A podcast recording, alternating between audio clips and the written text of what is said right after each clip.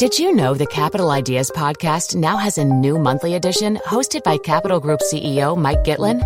Through the words and experiences of investment professionals, you'll discover who was their best mentor, what's a mistake they made that changed their approach, and how do they find their next great idea.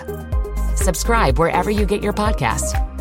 Published by American Funds Distributors, Inc. Hiring for your small business? If you're not looking for professionals on LinkedIn, you're looking in the wrong place. That's like looking for your car keys in a fish tank. LinkedIn helps you hire professionals you can't find anywhere else, even those who aren't actively searching for a new job but might be open to the perfect role. In a given month, over 70% of LinkedIn users don't even visit other leading job sites. So start looking in the right place. With LinkedIn, you can hire professionals like a professional. Post your free job on linkedin.com slash people today. We've seen the future of banking regulation, but what about the future of your mortgage? Is it time to get out of defensive shares and into luxurious cyclicals? And we answer the question that all savers are asking how do I get more than 1% interest? All this to come in this week's FT Money Show. I'm Matthew Vincent, and I'll be giving you the lowdown on all of these money matters in downloadable form with the help of my colleagues from FT Money, Charlene Goff. Hello. Alice Ross. Hello. And Elaine Moore. Hello. So let's start then with the money news. Earlier this week, the chairman of the Financial Services Authority, Lord Turner, announced his proposals for improving the regulation of banks. In a 122 page document, he set out new plans to curb banks' ability to take excessive risks by forcing them to hold more capital and increase their holdings of liquid assets and cash.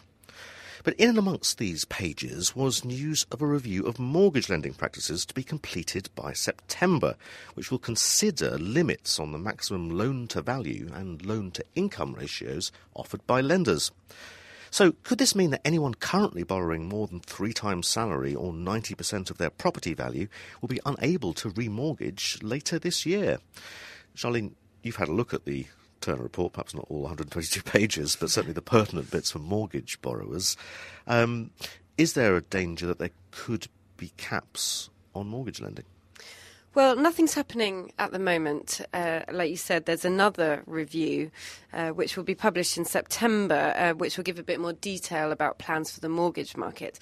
The FSA has said that it will look at loan to values and it will also look at loan to income, so the amount that you can borrow in relation to what you earn. So they're the two main factors it's assessing. And yesterday it really just laid out the pros and the cons of imposing kind of caps. So it is well aware of the problems that might be triggered by those sorts of caps, which could exclude a number of buyers from the market, particularly first time buyers who really do need to borrow either at a high loan to value or a high proportion of their income. And it could also uh, bring serious problems for, for people who already have mortgages who would need to refinance. You know, if they were suddenly facing these new caps, they could run into problems there. So I don't think the FSA is going to bring anything in that's too draconian, but we will have to wait until September to find out. So do you think there's no real need for anyone concerned about the sound of these proposals to go out and remortgage now necessarily that, that they should still be okay after September? I think they should be, but you never know. You know, there might be something brought in, in in September. I mean, one idea that's been mooted is that they might bring in a cap on joint income. I mean, the idea that three times a single person's income that would be really too stringent, and actually that's a lot lower than we've seen in recent years. I think the average um, of a single person's mortgage is, is roughly sort of four times their income, and you really need that to be able to buy anything. So, you know, but if you are a couple, it might be worth bearing in mind that you might get a cap on your joint income. And we could well see 100% mortgages excluded, but then you can't really get those anyway at the moment. So uh, really the message is no no need for panic but if a good deal comes along in the next six months that you can afford it would be a good idea to take it. Um, the other point to bear in mind is that more stringent requirements for banks to hold capital could well mean that they've got less money to lend out. So that could reduce the number of mortgages we see in the market, you know, when, when banks start rebuilding their, their reserves. So, you know, that could be an argument to get in while you can.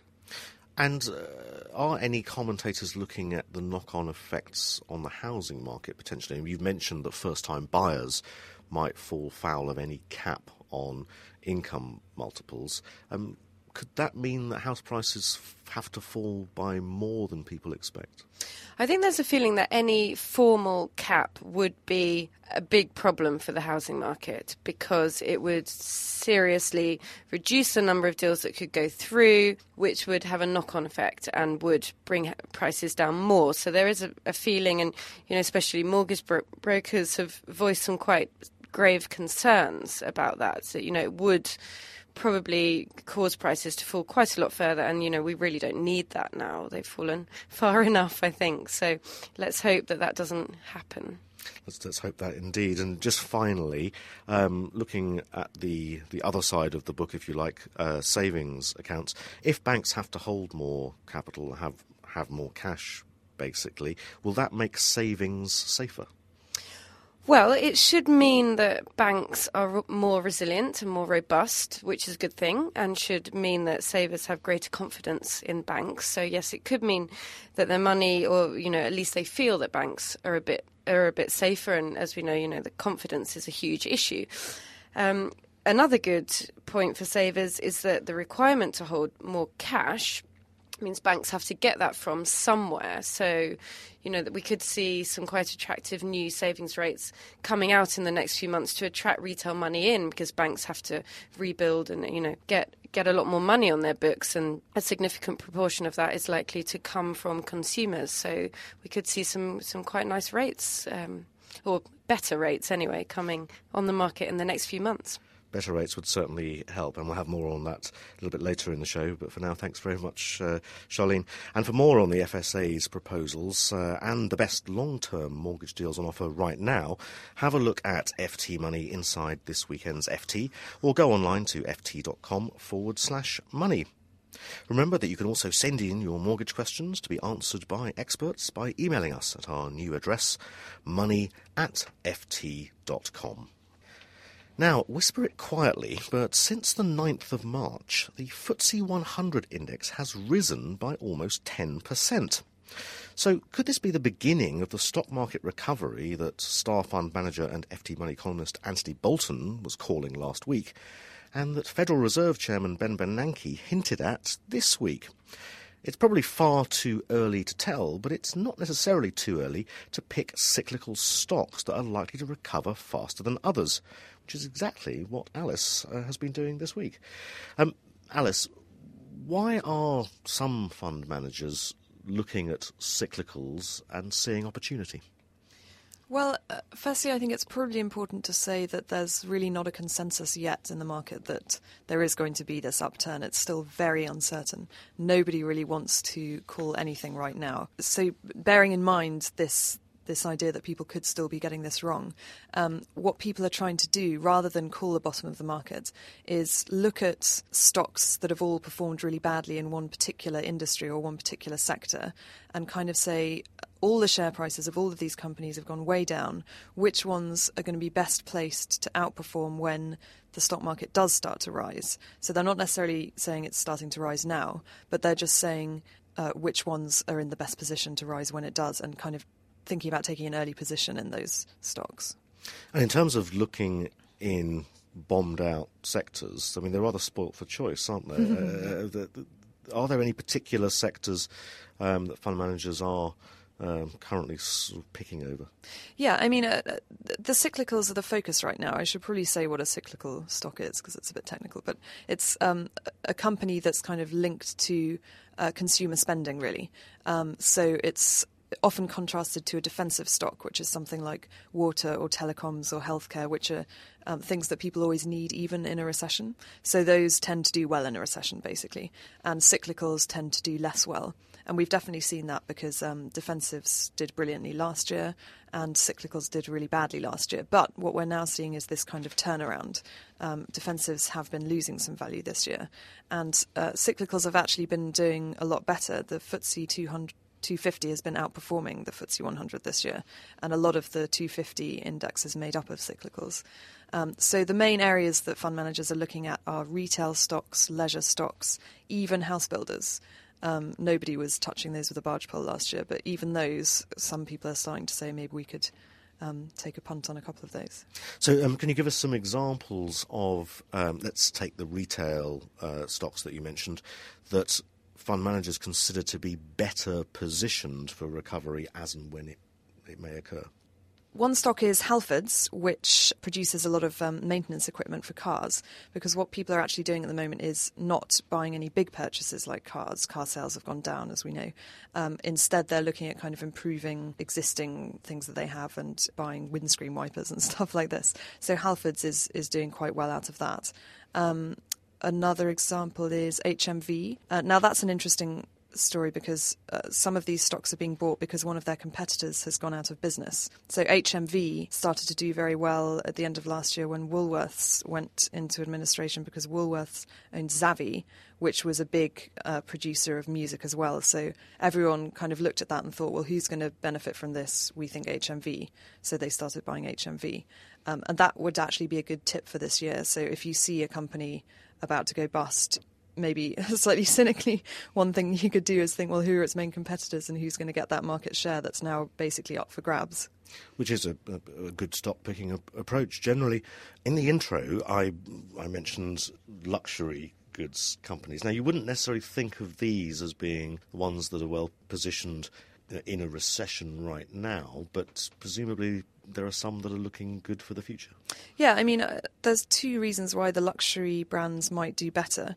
One is because they have these really high margins anyway, because they just charge so much for their goods. So they kind of have a bit of cushioning to fall back on at times like this. So even if their sales are hurt a bit, it's it just won't have the same effect. The other is that a lot of the luxury companies, like all cyclicals really have been massively sold off. So fund managers are starting to think some of these companies have been sold off indiscriminately. They've just all been sold off. So the question is, are some of them looking discounted, kind of cheap? Gucci, for example, is one where it's Gucci's looking, looking cheap. The stockers, maybe yeah. not the actual sunglasses. Um, but yeah, so so things like that. Abercrombie as well is, is one that people have been looking at. Burberry as well. So we could make some luxury purchases in the not too distant future and uh, see the, the value of the stocks at least appreciate in the future. Yes. Alice, thank you very much indeed for that. And for more on cyclical stocks uh, that are better positioned for recovery as and when it may come, um, you can read Alice's article in this weekend's FT and online at ft.com forward slash money. And finally, today, a question that continues to vex many of our listeners. How can you earn more than 1% or even more than 0.1% interest on your savings? Elaine, last week in FT Money, you explained how only savers who are tying up their money for two years or more could get close to an interest rate of, say, 4% on cash deposits. But this week, I think it's emerging that only savers with large lump sums can expect that sort of rate. So, uh, how many hoops do we have to jump through in order to get a decent rate? It's a really interesting place at the moment, the savings market, I think, because on the one hand, you could say that savers are getting some really good deals. If you have the Bank of England base rate at 0.5%, it's quite incredible that you can still earn more than 4% on your savings. But what's emerging is that not everybody can earn 4% on their savings. It looks like if you don't want to leave your money untouched for a couple of years, and if you have less than around £30,000, pounds, you'll be limited to some of the lower savings rates accounts. And that's really quite a high cut-off. £30,000 in order to get a reasonable return, and lots of people won't have that much um, cash on deposit. I mean, are, are there any um, stunningly bad examples of, uh, of rates that are offered. Well, what's happened is that as the base rate has come down, savings providers have brought their interest rates down in line, but a lot of them have left their minimum requirements still quite high. So, as well as some of these fairly good deals, such as Abbey, which is offering over 4% as long as you've got this £30,000. We've also got some accounts that are offering you 0.5% interest on your money and requiring you to put £50,000, £55,000 into that account. So these accounts are all over the place at the moment. So, what do you have to be in terms of a saver to get the best possible rates. Obviously, someone with a lot of patience to put your money in for a, a long time, and somebody with quite a lot of money to start with. Um, any other requirements? We've also seen some research that shows that uh, if you're over 50, you can get some of the best rates around. One in five of the best, the top five savings deals the last six months have been only available to those who are aged over 50. So the very best deals are there if you have around £50,000 and if you can leave that money untouched for three or four, even five years, Halifax is asking for. But we should say that this is not the case for all accounts. There are still some good accounts around. If you've got about £1,000, you can go to ICICI, the Indian owned bank. You can get 4.18% on that. So that's great.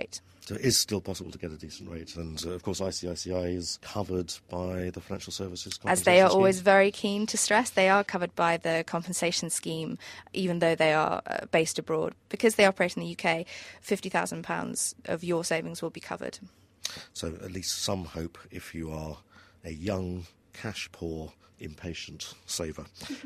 And you can get details of the highest paying accounts in Elaine's article in FT Money this weekend. And remember that if you have a question on savings or anything else, just send it in to us and we'll try to answer it on the show. Just email us at the address money at ft.com. But that's all for this week's FT Money Show. We'll be back next week with another financial lowdown in downloadable form. But in the meantime, you can read the latest news every weekday on our website, ft.com forward slash money, and listen to audio podcast updates throughout the week. But until then, it's goodbye from me, and it's goodbye from Charlene, Alice, and Elaine. Goodbye. Goodbye.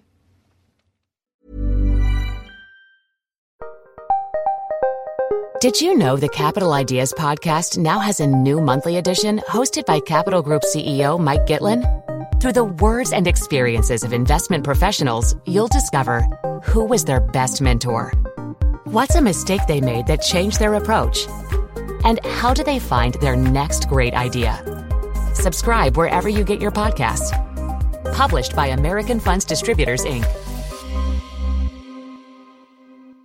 Planning for your next trip? Elevate your travel style with Quince. Quince has all the jet setting essentials you'll want for your next getaway, like European linen, premium luggage options, buttery soft Italian leather bags, and so much more. And is all priced at 50 to 80% less than similar brands. Plus, Quince only works with factories that use safe and ethical manufacturing practices. Pack your bags with high-quality essentials you'll be wearing for vacations to come with Quince. Go to quince.com slash pack for free shipping and 365-day returns.